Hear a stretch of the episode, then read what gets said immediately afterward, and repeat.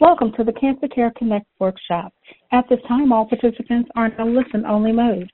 During the workshop, you'll hear from a panel of expert speakers. We'll allow time for questions and comments following the presentation. Instructions will be given at that time.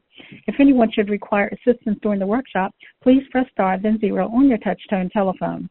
As a reminder, this workshop is being recorded. I would now like to introduce your moderator for today's workshop, Dr. Carolyn Messner, Director of Education and Training at Cancer Care. Please go ahead. Oh, thank you so much, Norma. And I too would like to welcome everyone to today's program, Current Perspectives on the Treatment of Relapsed Refractory Chronic Lymphocytic Leukemia, or CLL. And today's program is a collaborative effort between the CLL Society, Inc., and Cancer Care and we're delighted to be working together on this program today. And you'll be hearing more about this um, as the program uh, evolves, actually. Um, and I have to say that um, today's program is supported by Pharmacyclics LLC, an AbbVie company, and Janssen Biotech Inc., administered by Janssen Scientific Affairs LLC. There also are many of you on the call today, actually lots of you, and actually it is because of the collaboration with the CLL Society and many other organizations, blood cancer organizations, as well as cancer organizations, that we've been able to reach so many of you. And we have over 300 participants on the call today. You come from all over the United States, from both rural, urban, suburban, and frontier communities. And we also on today have quite a few people internationally on the call, um, from Austria, Canada, Egypt, England, Germany, Norway, Russia, and Switzerland. So really a bit of a global call as well. So it's really credit to all of you that you've chosen to spend this next hour with us. Um, we have just the very best speakers on our program today, and I want to begin. This is our first speaker, and our first speaker is Dr. Jennifer Brown. Dr. Brown is professor of medicine, Harvard Medical School, director of CLL Center, Dana Farber Cancer Institute. Dr. Brown will be addressing an overview of CLL, including testing to inform your treatment choice, first line treatment options, treatment of relapsed refractory CLL, and communicating with the healthcare team about your quality of life concerns. It's my great pleasure now to turn this program over to my esteemed colleague, Dr. Brown. Thank you. I'm very happy to be on the call today. I hope everyone is staying well in this pandemic situation we find ourselves in. And our topic today, of course, is CLL, which, as you know, stands for chronic lymphocytic leukemia.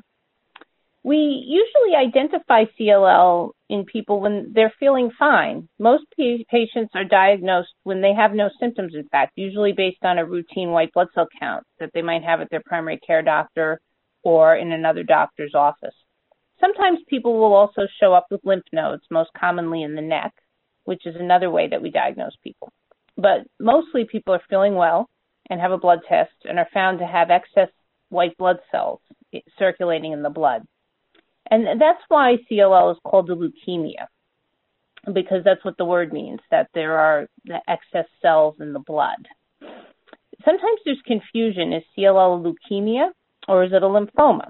The cells in the blood usually referring to leukemia, and cells in a lymph node more lymphoma.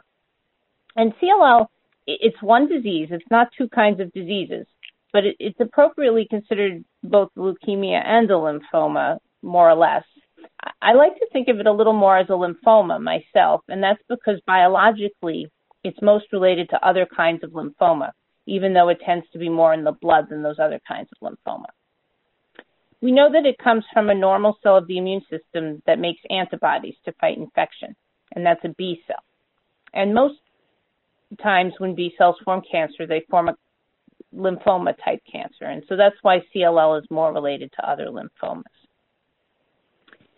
Now, if the diagnosis is suggested by the elevated white blood cell count, we can actually establish it just with another blood test, a test called flow cytometry. And generally, not much other testing is absolutely required at diagnosis. For example, it's not required that a CAT scan be done or a bone marrow biopsy be done unless there are other problems other than the elevated white blood cell count. So the initial diagnosis is fairly simple. There are a number of other blood tests that we like to do that help us think about the disease and that influence our treatment choice, which we'll be talking about more later. And those are tests that describe the really the prognosis of the CLL, how quickly it's likely to move versus maybe staying very slow moving for a long time. A significant percentage of people with CLL, perhaps 20, 25%, may not actually need treatment during their life for the disease. And very few people need treatment at the time of diagnosis, in fact. The reason for this is basically because we have actually done studies comparing people who were treated right at diagnosis to those who were not. And it was found that the outcomes were really very similar, but there were more side effects in the people who were treated sooner. And so that's established this policy that we have called watch and wait, where people who are feeling well without symptoms and who don't have other problems with their blood counts or other problems with large lymph nodes, we observe them.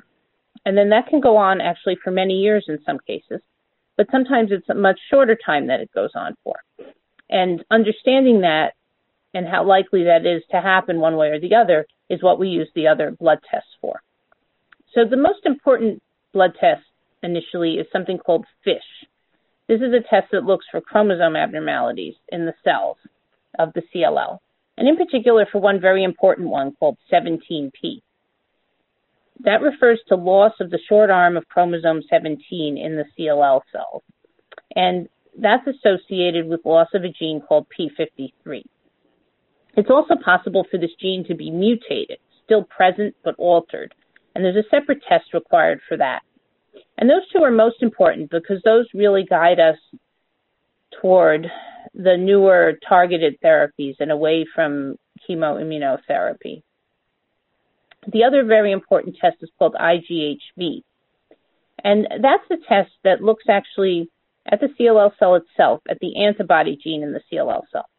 Remember, we said CLL cells come from lymphocyte cells, B cells, and those are the types of cells that normally make antibodies. So the CLL cell has an antibody gene in it. And the way that looks, depending on how mutated it is, how altered it is from what you were born with, helps us predict the behavior of the disease as well. And with the IGHV, the mutated kind is actually the slower moving kind and the kind that tends to be more favorable. And so these tests if you see a CLL specialist, you will get these tests even when you're first diagnosed. But it's not absolutely necessary because we don't decide not to do the watch and wait policy based on the test.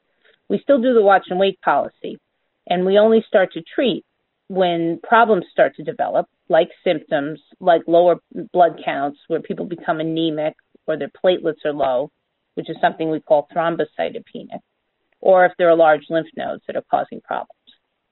And so as that progression starts to happen toward treatment, that's when you absolutely need to have these tests because that they influence significantly how we think about the treatment. Now, one other point about watch and wait.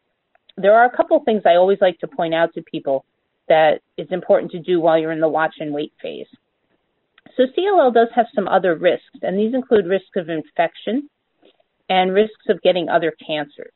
And so we like to do everything we can to prevent those things from happening. So in the case of infection, we like to give vaccines, an annual flu vaccine always, and there are two pneumococcal vaccines. We usually give both and then repeat one of them every five years. And then with the new shingles vaccine, we don't have data in CLL patients, but I do tend to offer it to my CLL patients, uh, particularly as we know that there's increased risk for shingles in people with CLL. And so getting these vaccines done prior to treatment is really very useful.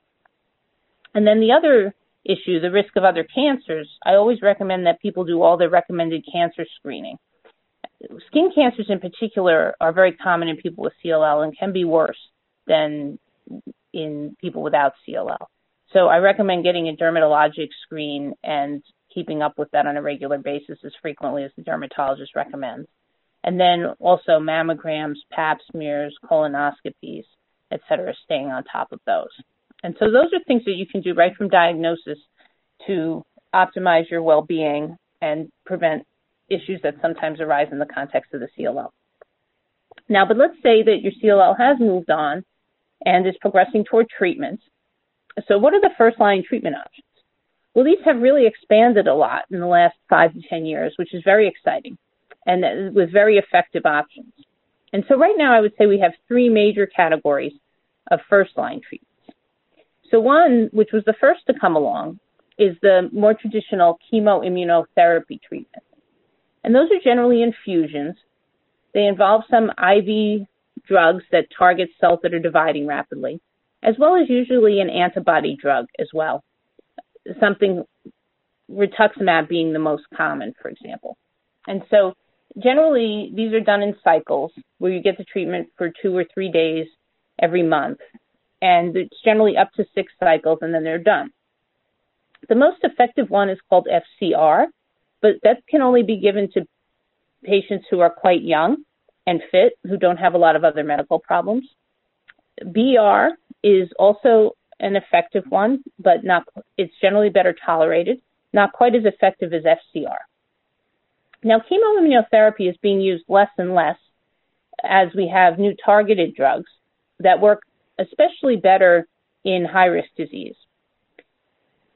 We know that FCR, for example, in very low risk disease, the mutated IGVH, the favorable IGVH, can result in very, very long remissions, which six months of therapy for then more than half of people are still in remission 12 years later. So that's a very strong benefit for that patient population. But for people with higher risk disease or older patients who can't get FCR, generally the benefits of chemoimmunotherapy are not so prolonged. And in particular, if it's unmutated IGVH or 17p deletion, the 17p deletion, we never use chemoimmunotherapy. The unmutated IGVH, depending on where you live in the world, it might still be considered. But in the United States, we've been moving away from it for unmutated IGVH, as well as older patients, even with mutated IGVH, because of tolerability issues. So what then are we using? Well, so the other two categories of drugs, oral drugs, we have the BTK inhibitors, which the first drug you've probably heard of is ibrutinib, and now we also have acalabrutinib, which is a second generation drug. These are oral indefinite therapies. They don't get completely rid of the disease. In fact, the white count may go up when you start, but they control the disease for very extended periods. And so that's why, in general, you have to stay on the drug for as long as possible as it's working on your disease. Then the other category of oral drug is the BCL2 inhibitor, and that's venetoclax. And in the frontline setting, we usually give that with an antibody called obinutuzumab. Obinutuzumab is very similar to rituximab, but it's a newer generation antibody, and it seems to be more potent. In fact, in a head-to-head trial, it resulted in longer remissions than rituximab-related therapy. So the venetoclax is the oral drug, and the obinutuzumab is an infusion. And the venetoclax is given for one year with six months of the obinutuzumab. And so, in distinction from the BTK inhibitors, that actually results in deeper remissions, and we stop after one year. And then people are observed again, a model more similar to the chemoimmunotherapy model. Now, both the BTK and BCL2 inhibitors have shown longer remissions compared to chemoimmunotherapy, certainly in 17p and p53 mutated patients, in patients whose disease has other higher risk markers, and in unmutated IGVH patients. In the mutated patients, at early follow-up, there's not much difference, but as longer follow-up goes on, we may be starting to see emerging differences. Now, I'm noticing that I'm probably, or I have a few more minutes, don't I? Yes. yes. So let me just state my general, so those are the frontline options chemoimmunotherapy, BTK inhibitors, and BCL2 inhibitors. And then in the relapse refractory setting, our, the way we think about this has changed a lot now that we have these categories of drugs. I would say first that we very rarely or almost never use chemoimmunotherapy in the relapse refractory setting anymore. Certainly not if the person has had chemoimmunotherapy frontline, unless they've had a very, very long remission and no changes with their CLL markers, with which Dr. Shadman is going to talk to you about, but very rarely.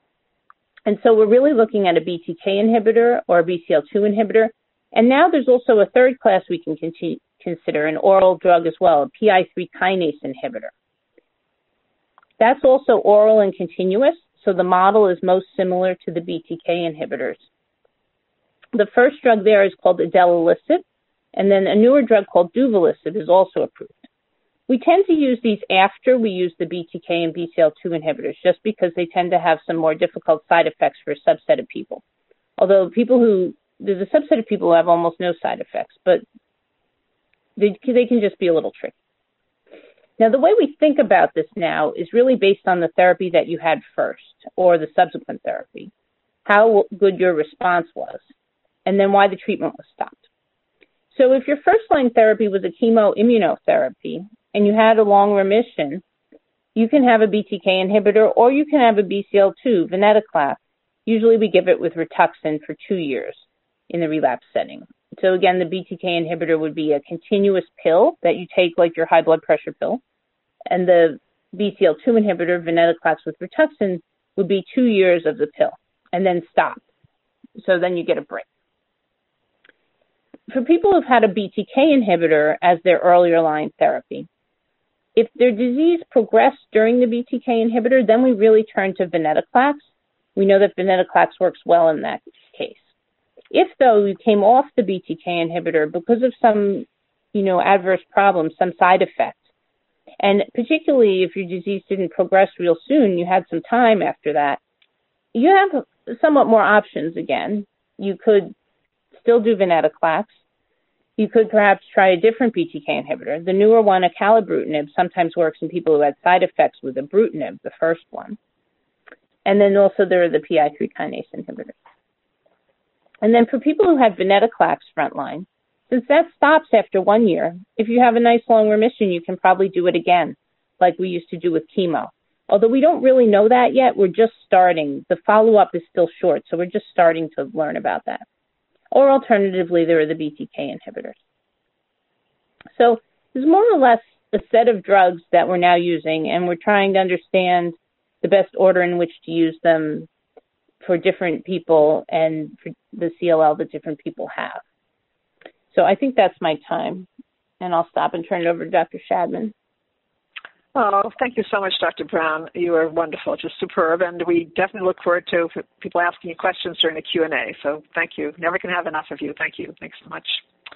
Um, and our next speaker is Dr. Mazyar Shadman, and Dr. Shadman is physician, Seattle Cancer Care Alliance, assistant professor, Division of Medical Oncology, University of Washington School of Medicine, assistant professor, Clinical Research Division, Fred Hutchinson Cancer Research Center. Dr. Shadman will be addressing the importance of retesting and determining treatment for second and third line treatments in the context of COVID 19, current perspectives on new and emerging treatments for CLL, clinical trial updates and the role of clinical trials, and key questions to ask your healthcare team and re ask them, um, your healthcare team, including telehealth appointments, social distancing. So I'm going to now turn this program over to my esteemed colleague, Dr. Shadman. Hi, everyone. Uh, it's a pleasure to be here, and I hope everybody's safe. Uh, so I have 15 minutes to cover a number of topics, and uh, I will I would like to start with CLL, kind of specific uh, topics that I have, and then at the end I will cover some common questions and uh, recommendations regarding our the way we manage CLL these days in the in, during the pandemic. So to talk about the importance of retesting our patients in terms of their disease risk. Uh, as Dr. Brown mentioned, we when we get to the second line or beyond uh, lines of treatment, we are basically dealing with a situation where a patient had a prior line of treatment. It could have been chemoimmunotherapy or sometimes uh, one of the novel agents. Uh, for for different reasons, patients could be in the second line. Maybe their first treatment was not effective. Maybe they had a remission, and now years later they're coming back because their disease is active. And sometimes there's just simply the issue of tolerance and having side effects from prior treatments. So what's important to know is that the the characteristics, the genetic characteristics of CLL cells, the cancer cells, can change over time and it can especially change in the setting of the treatments that we provide to, for the patient. What does that mean? So we talked about uh, looking at the CLL cells at the chromosome level, and uh, one of the important uh, pieces of information that we look before we make a treatment decision is to know what kind of chromosome abnormalities are, are we dealing with. So that can change over time. For example, if if we have a patient without deletion in chromosome 17, the 17p deletion, that's one of the most important factors we look at. Uh, and they did not have it before starting their first line treatment. And when they come to us needing a second or third line treatment, we need to look again because these are dynamic markers and can change over time. And having that information is critical because not only we will know more about this disease behavior, we also use that information to to make a clinical decision in terms of the type of treatment that we're using and maybe the the way we monitor that patient, the type of conversations that we have with the patient in terms of future treatment directions and things like that. So it would be very important to ask your physicians uh, to to get that updated information. Now, some of those markers, or I would say maybe one marker, the IGHV mutation status does not change. So that's that's not something that we would be repeating any every time that we we um, reassess the, the the disease. But the chromosome changes and these days, we uh, if you go to see a CLL specialist, we have uh, a, a, panel of uh, g- genetic markers that we, w- we would check before um, uh, before uh, making clinical decisions. So it's very important to have that updated information as, as you start thinking about new lines of treatment. Um, it's always important to think about clinical trials for CLL. This is a disease that we we we don't call curable yet. So until we get there, there's there's room for improvement, and the only way that we make uh, progress is by participating in clinical trials and making sure that number one, as patients, we have access to uh, better drugs potentially, and as investigators, we, we try to make our treatments better, better tolerated, and also more effective. And that takes me to the next topic that I wanted to cover, and that's really what is the perspective and where where are we going with CLL? Are we are we done? I mean, we have a number of great treatment options, and um, you know, would, would, should we stop here and should we just use those drugs? clearly, the answer is no for for many reasons. Number one, there are still um, patients with CLL uh, who uh, don't respond to these novel agents as good as we expect them to respond like other patients. So there is room for improvement in terms of making these treatments and making CLL treatments more effective. And because of that, we have uh, new classes of CLL drugs that are currently under development, and we are targeting uh, uh, going for new targets in the CLL cells, for example. We are working on medications and drugs that for example, work similarly to venetoclax, which is a BCL2 inhibitor by targeting a different protein very similar to BCL2 called MCL1, for example.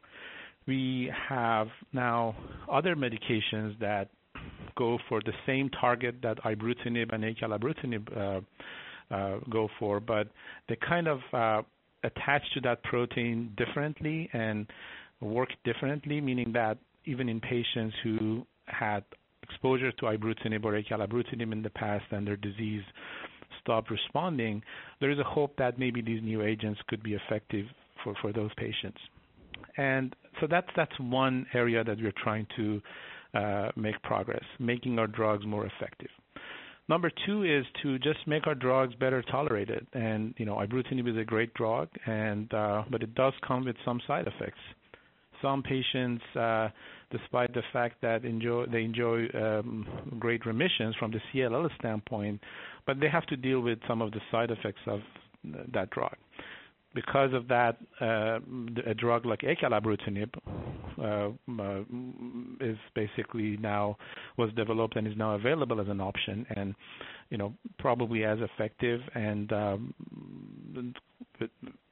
with, with fewer side effects and lower rates of adverse events. So that area is expanding. We are working on number of new drugs with with the same basically thought process. So using the same uh, efficacy and hopefully even better, but the focus is to make them better tolerated and safer.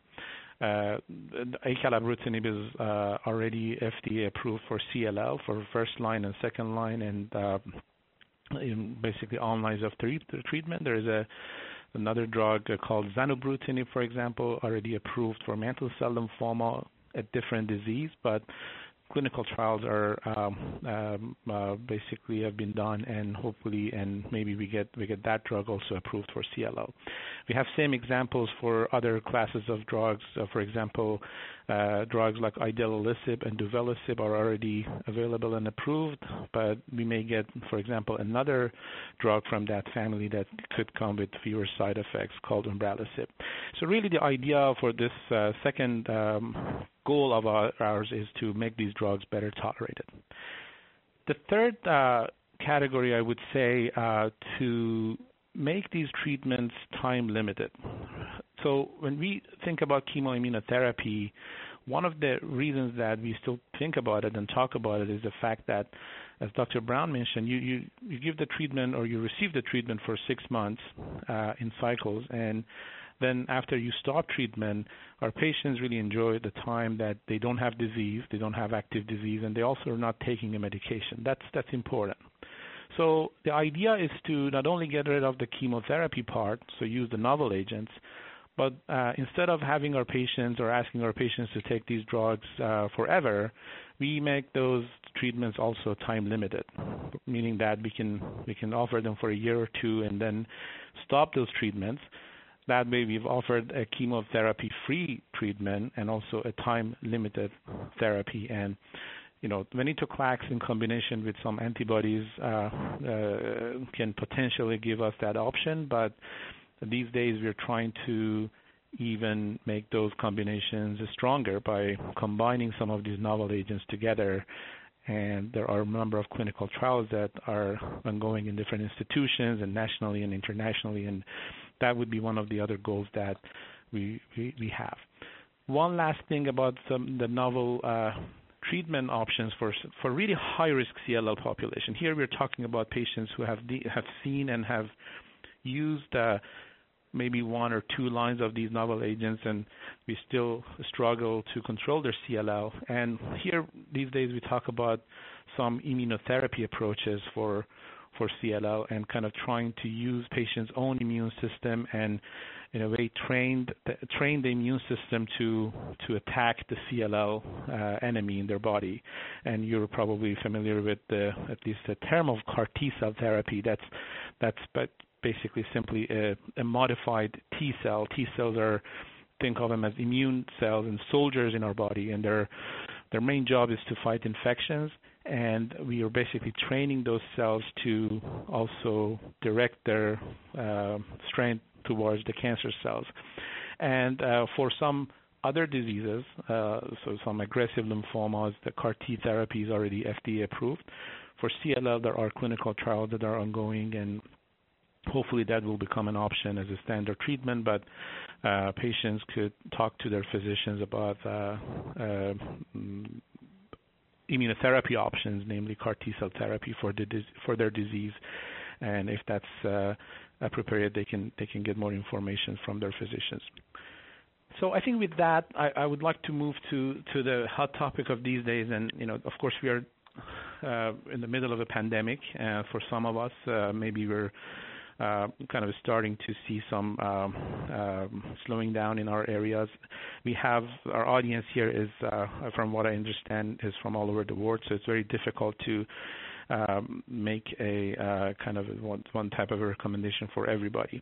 What I would say is that the way we're treating our CLL patients these days is basically making and using the common sense. Uh, in general, that the principle is to try to minimize our patients' exposure to a healthcare facility, meaning that if I'm doing anything to make my patient get out of their, their home, get on a car, come to the lab, then get on an elevator, come to my clinic, see me, and maybe get a CAT scan, some some of them, and then go back home. Here, I'm exposing them to uh, risk of contracting the infection. So do I have to accept that risk, and does my patient have to, have to accept that risk? For some patients, yes. I mean, there are rare cases or patients uh, that, for example, they, they absolutely need treatment in in in, in few days, and you know, of course, I have to deal with it, and they have to accept the risk, and we do it majority of CLL patients are not in that situation. I'll give you a few examples. So if I have a patient who's, uh, for example, is on watch and wait strategy, and I'm seeing them every, let's say, three, four, five, six months, and I know they're doing well, and for some patients, we've gone through the list of our patients and decided that instead of seeing this patient in April, let's just just reschedule it for June. We don't even we don't even need to do a telehealth visit with them. So that would be the extreme case of not really putting the patient at any risk. There we go with the next level, and there may be patients who, uh, for whom I'm just monitoring their platelet count, for example. I mean, I have asked those patients, especially ones who come from two or three hours, of, uh, um, they have to travel two or three hours to get to our facility, and we have many patients like that. Sometimes I send them to a lab close to their home. We make sure that we get the results, and then we schedule a telehealth visit. So not only I talk to them and I ask about their symptoms, I kind of saved them a trip to my my clinic, and uh, you know that way I have the information that I need to have, and we have the conversation. And so I guess my point is, it's really de- it depends on the the clinical situation that the patient is in and the the level of the pandemic in your area. So in Seattle, for example, right now we are starting to go back to our routine uh, in-person clinic visits, but there are even in the U.S. there are cities that are still uh, in the middle or they're expecting their surge coming in the next few weeks. I, I, so that, that the, the strategy could be different. Very quickly, a few principles. You know, we, we most of the time we should be able to delay starting treatment for our CLL patients for a few weeks or even months. A lot of you know that when you started your first line treatment or even second line, it, it took months for you to to kind of uh, come up with an agreement with your physician to decide on a new treatment, for example. That means that for for most of our patients, we do have that luxury of waiting a few weeks to kind of at least get away from the the peak of the pa- pandemic for in our area, if you're if that's what we're dealing with. And in those selected patients in whom we have to find uh, start treatment, again, we are lucky to have access to many types of novel drugs. So we would usually pick a drug that does not require infusion, does not require admission to the hospital, and it's basically easy to start and easy to to continue only if that's a reasonable treatment for for our patients. So uh, you know, have I started somebody on a more difficult treatment in the past few weeks? Of course. I've admitted patients to start treatment. I've brought patient back for infusions if I had to, but that would be a very small percentage of of my patients. And as I said, most of our patients we are lucky to have that luxury of waiting and or using drugs that minimizes their their exposure to to to the healthcare facilities and just getting out of their house, which is uh, something risky these days. I believe I'm at 15 minutes right now, and I can wait for questions. Okay. Thank you very much, Dr. Shadman. That was really also excellent, and um, and also we're eager to hear you during the Q and A too, because we want to hear hear more from you. So absolutely, um, uh, you're someone else we want to hear more from, and uh, we can't get enough of you. So we'll add during the Q and A. I know there'll be questions for you, so uh, shortly. Um, and our next presenter is Ms. Patricia Koffman. Ms. Koffman is the co-founder and executive director of the CLL Society, Inc., as she is um, a representative of the CLL Society, and she is actually uh, working with us here um, at Cancer Care um, on this particular program. We've we've been collaborating together for many many years now, and she'll be discussing CLL Society's first programs and, and services, and and also talk a bit about their website. So it's my great pleasure to turn this program over to my esteemed colleague, Ms. Koffman.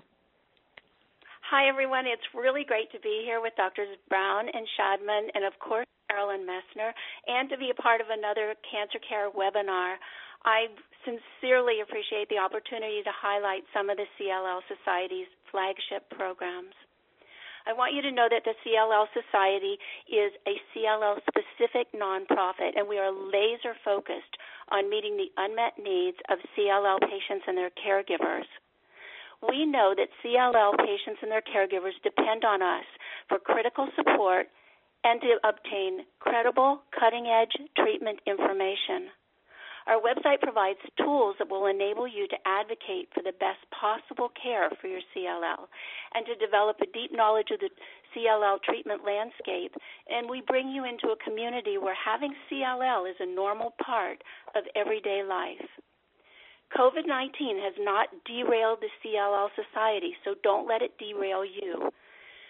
To keep you well informed on this topic, the CLL Society has hosted three COVID 19 specific webinars in which we brought together panels of hematologists who are experts in CLL, an infectious disease expert, a laboratory scientist, and a pharmacist who has CLL himself to answer a broad range of questions coming from our audiences.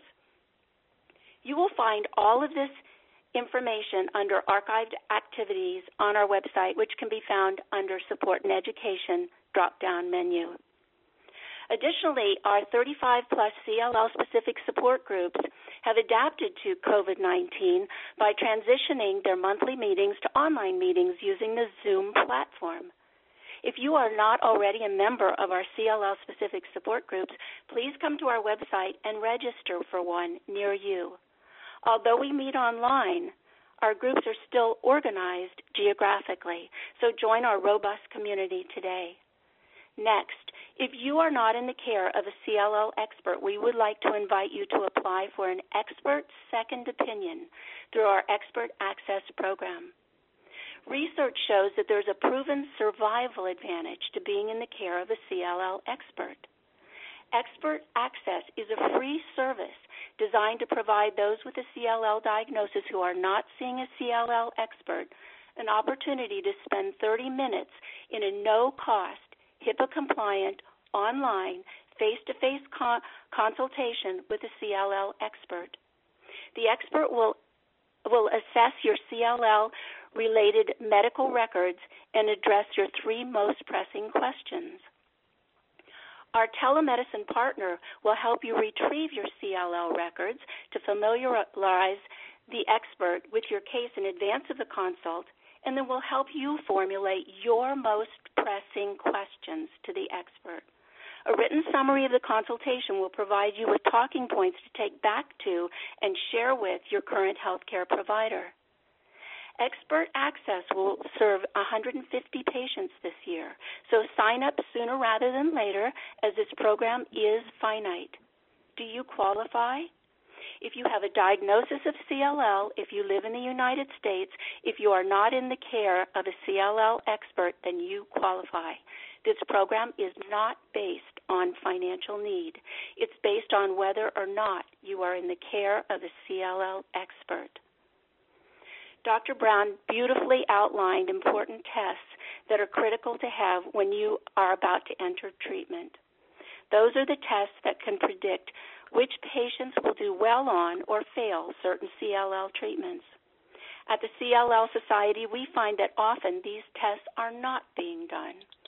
And sometimes we find that they are being done, but their results are being ignored and we fear that patients may be receiving inappropriate therapies. These tests should inform each and every treatment decision, so we help you to be vigilant and be proactive.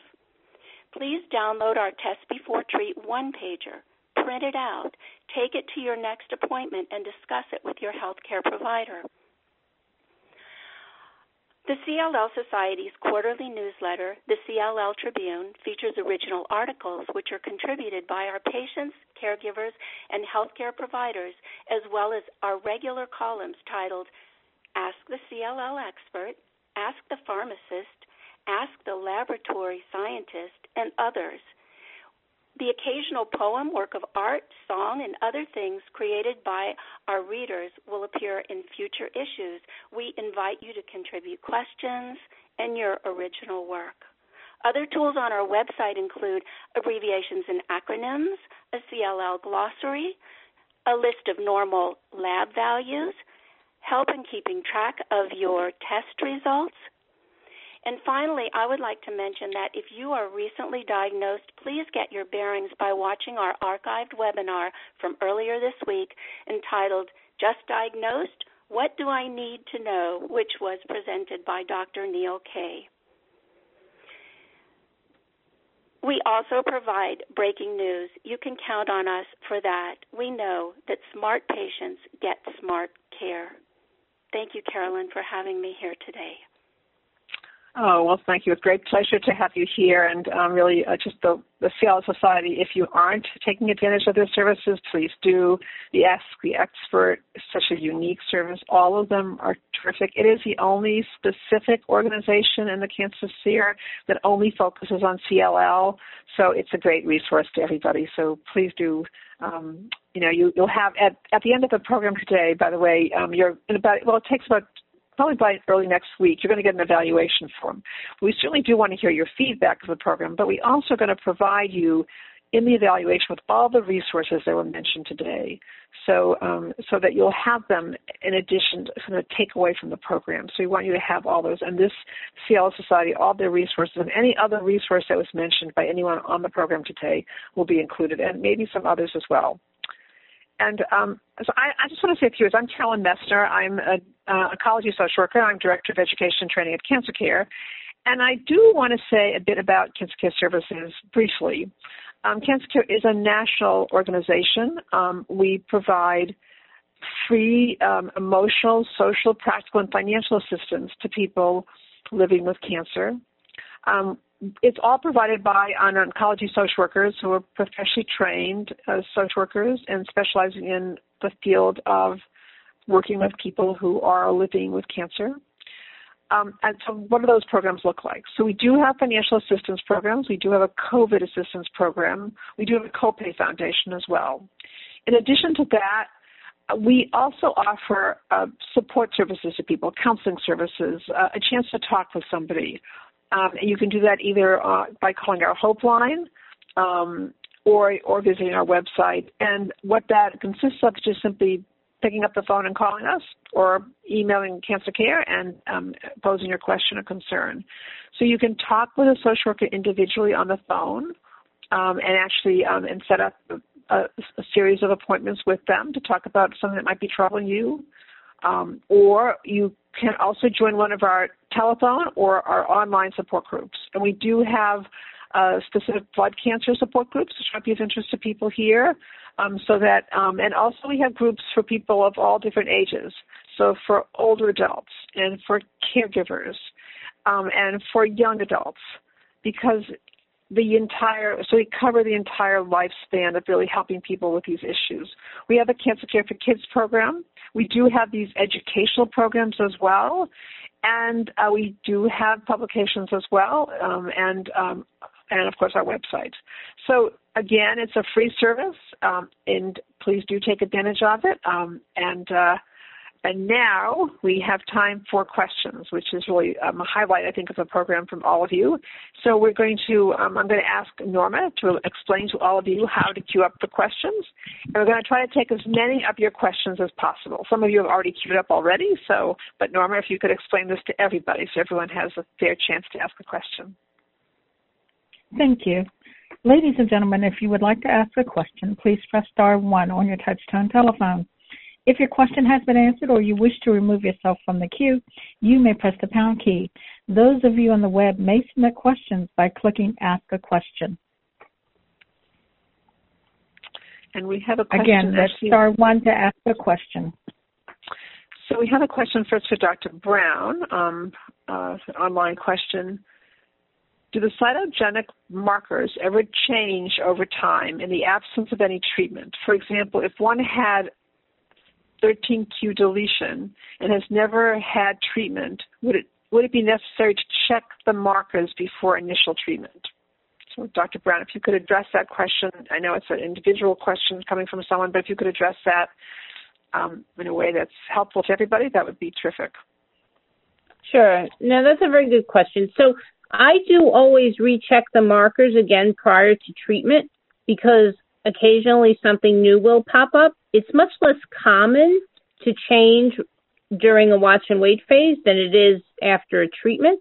but it still can happen. In some of the older FISH studies, maybe 5 to 10% of the time, so not nearly as commonly as after a treatment, but it does happen. So I do it again as people approach treatment just to make sure nothing's changed. And um, we have a question from another one of our online participants, Dr. Shadman. If you uh, have a CLL patient that is experiencing an AE, do you recommend do you recommend reducing the dose if permitted? If so, how much time would allow before deciding to move to another treatment strategy? Again, Dr. Shadman, if you could address this question in a general way, um, just to be helpful to everybody. If you could actually, um, yes, that would be very helpful. Thanks, Dr. Shadman. Yeah, no, of course. Uh, I think it's a this is a very important question, but also very general. So, I would say number one, it depends on what kind of uh, adverse event we're we're talking about, right? So, if, for example, I give you the extreme example, if I have somebody who had a major bleeding on on, on one specific agent, for example, of course, I'm not going to take any chances, and I'll most likely change to a different even class of uh, CLL drug because you know that side effect is very significant, and you know we don't want to take any chances.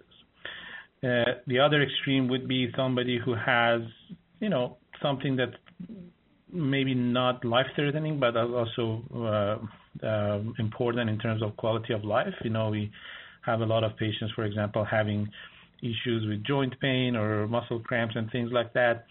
Uh, I do try to to kind of adjust the dose and kind of make make sure that I'm doing my best to keep the patient on the drug.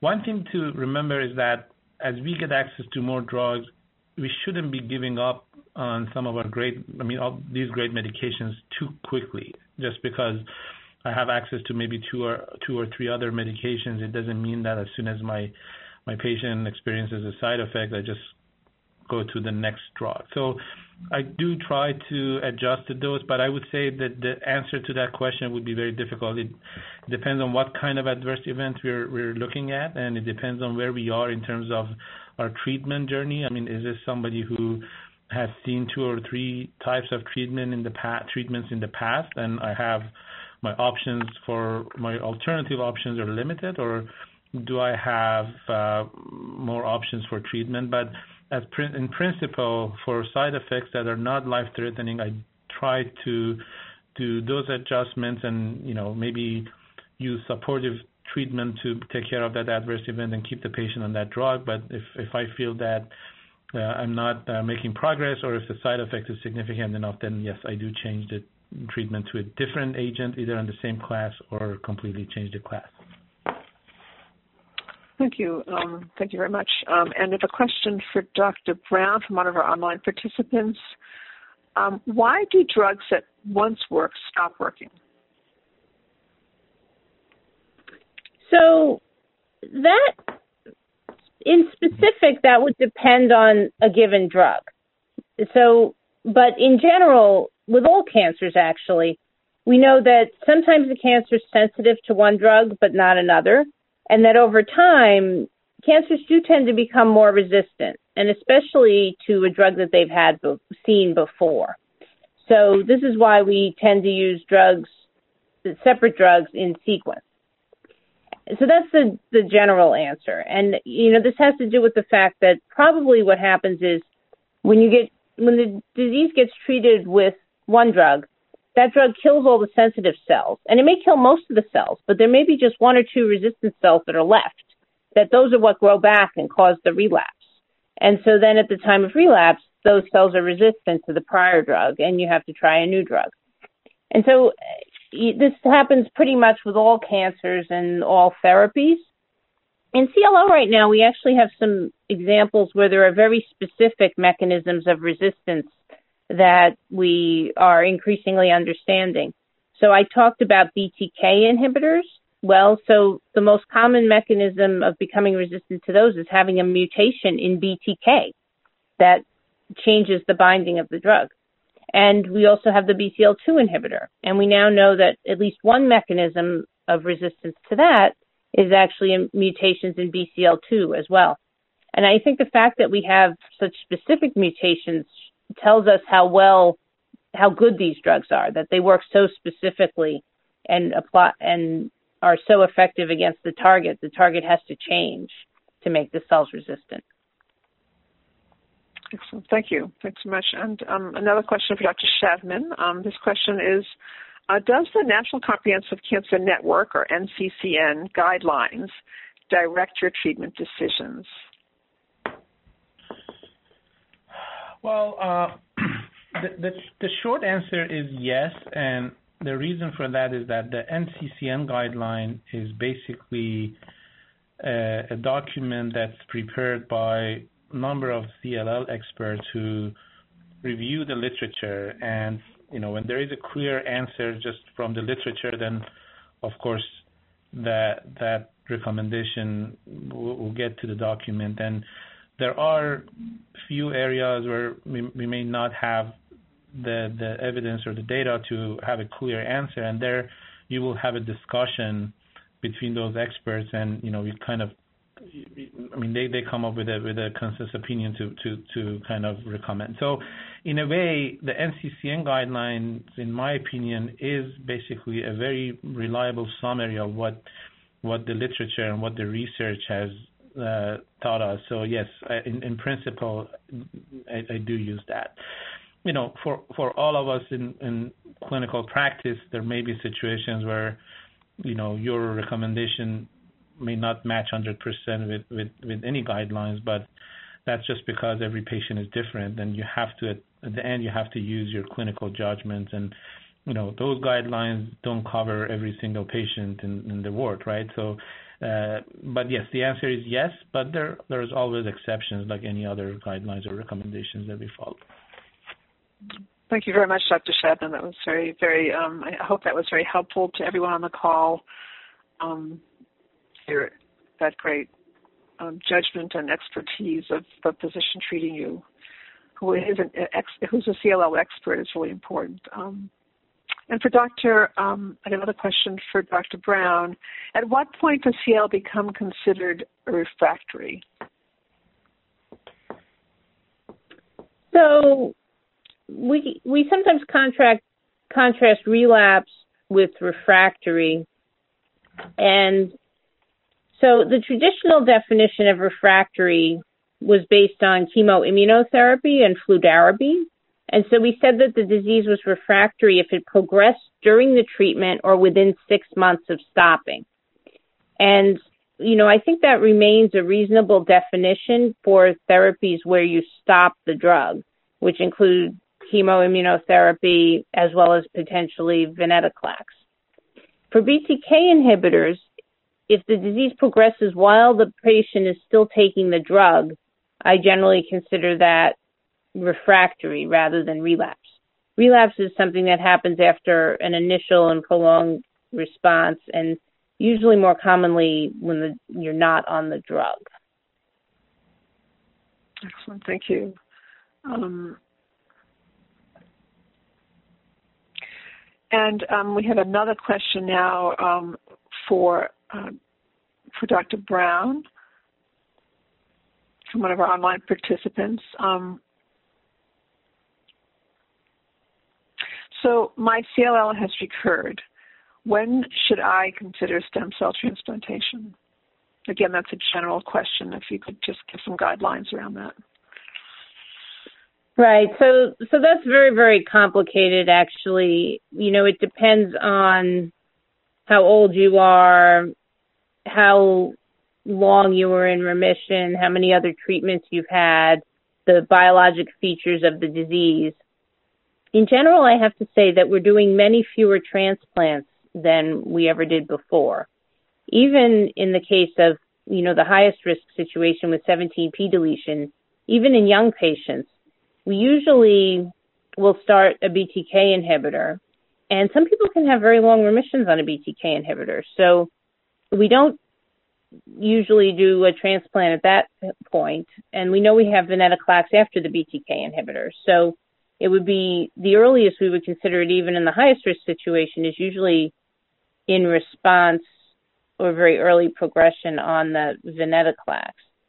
And so if the if the disease is lower risk, you know, not having those very high risk markers, you know, sometimes we might not consider transplant at all. Like I said, depends on, or you know, not until we've been through a BTK and the disease is refractory to BTK, through venetoclax progressing, uh, you know, then we can often use combinations or clinical trials to still get a remission. So just recurring wouldn't, con- and particularly if not on treatment again, would usually not constitute a reason to rush toward a stem cell transplant. But I would encourage you that if that's something that's been raised for you or that you're thinking about, that you definitely should see a CLL specialist to discuss that. Excellent. Thank you. And um, this will be our last question for Dr. Uh, Brown. Um, can you share a little about the ramp up period for venetoclax and how it affects um, your patients? And again, that's right. So, with venetoclax, the primary side effect of venetoclax is that it can cause something called tumor lysis, and that's where the cells die so quickly they release byproducts into the blood that can be dangerous. Now, the, the risk of that, we have sort of a model where we look at the risk of that, low, moderate, or high risk of problems with that. And so high risk people, we actually will admit to the hospital for one or more of the escalations. And even some moderate risk people, especially if their renal function isn't quite normal, we might consider admitting to the hospital. But oftentimes, for most patients, it doesn't require a hospital admission. And we usually will have the person come in early in the morning, have labs done, take the pill, and then we observe them and give them IV fluids and then check labs sort of six and a half to eight hours after. And if those look okay, then they can go home and come back the next day and get labs the next day. You know, honestly, people don't really have symptoms or problems at all. It's just kind of the hassle of having to come in. You know, this is for sort of two consecutive days for potentially five weeks because it's 20, 50, 100, 200, 400 that you have to do this escalation. And so it, yeah, it's mostly the time commitment and hassle. But then, you know, what you get in return uh, are the drug is very well tolerated usually. It has very few side effects in terms of symptoms that people have, fewer than really any of the other oral drugs. And you get a very deep remission and the potential of stopping rather than staying on continuous therapy. So that's sort of the balance. But you know, certainly some patients, especially older patients, might not want to make the commitment of all those visits or the hospitalizations, and that's perfectly fair. And that's you know one of the things that we take into account when we consider our treatment options for people with people. Oh, thank you so much, Dr. Brown. And I want to thank our speakers um, and I um, I have to say that what's clear on this call today from all from our speakers is their incredible knowledge of CLL, but also their um, their knowledge, their expertise, but their actually the art of delivering care as well, and it's very apparent in their compassion. So I want to thank them. Uh, it's been a phenomenal call, um, and uh, so I um, and I know there are many more questions in queue. So I do want to, um, in, in, wrapping up today, I just want to kind of wrap up by saying a few things. Uh, first of all, I know some of you still have questions that have not been answered. And even those who asked questions, we still recommend that you take the information you learned back to your treating healthcare team um, with the information you received today. Um, and or even ask your healthcare team the, the questions you've asked here. But in addition to that, I know that many of you like to go to credible resources to find out information about CLL. Obviously, many of you are information seekers. You wouldn't be on this call today if you were not. So clearly, I think the CLL Society is a wonderful resource to go to they do have lots of information, and if they don't have it, they'll refer you elsewhere in terms of medical information.